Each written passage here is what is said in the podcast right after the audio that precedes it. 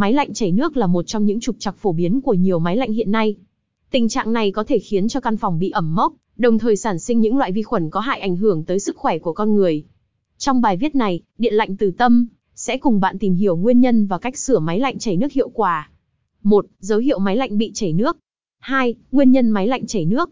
3. Hướng dẫn cách sửa máy lạnh chảy nước tại nhà hiệu quả. 4. Hậu quả máy lạnh bị chảy nước.